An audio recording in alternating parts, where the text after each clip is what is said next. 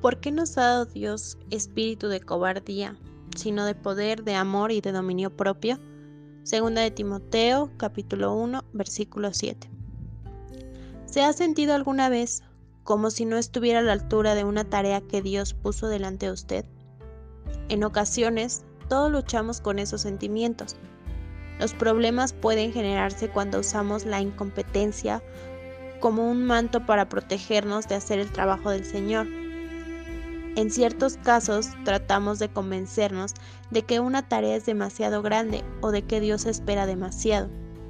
Cuando eso ocurre, podemos caer en la tentación de alejarnos de las grandes oportunidades que Dios nos da y desaprovechar lo que podría ser una de sus maravillosas bendiciones para nosotros. El sentimiento de incompetencia surge del temor del miedo a fracasar y a no satisfacer las expectativas de las personas, no importa lo poco calificado que nos sintamos. El temor no es una excusa aceptable para evitar la responsabilidad. La verdad es que, aunque un cristiano no se sienta competente para cumplir alguna de las tareas maravillosas que Dios le pide que haga, el Espíritu Santo es más que competente. Como creyentes, no tenemos que tener cualificaciones o habilidades perfectas, solo tenemos que estar dispuestos. ¿Qué ha rehusado usted hacer para el Señor?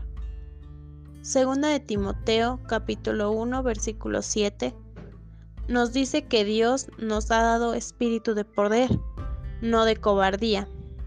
Todo lo que debemos hacer es actuar con fe. La presencia y el poder del Espíritu Santo estará ahí para ayudarnos. Repite estas palabras y confía en Dios.